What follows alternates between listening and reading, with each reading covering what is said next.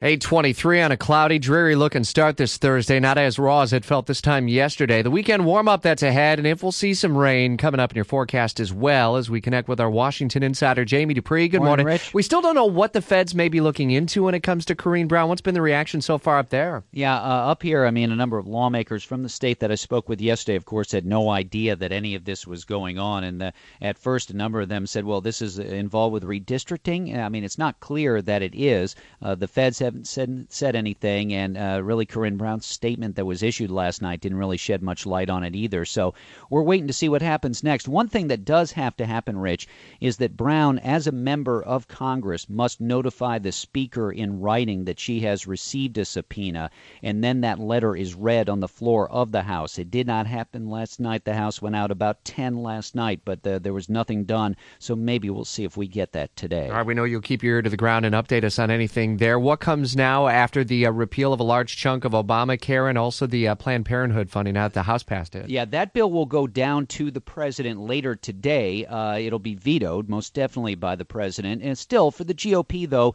it is the very first time that they've been able to get a major bill down to the president that repeals large portions of the Obama health law. Yesterday's vote in the House was mainly along party lines.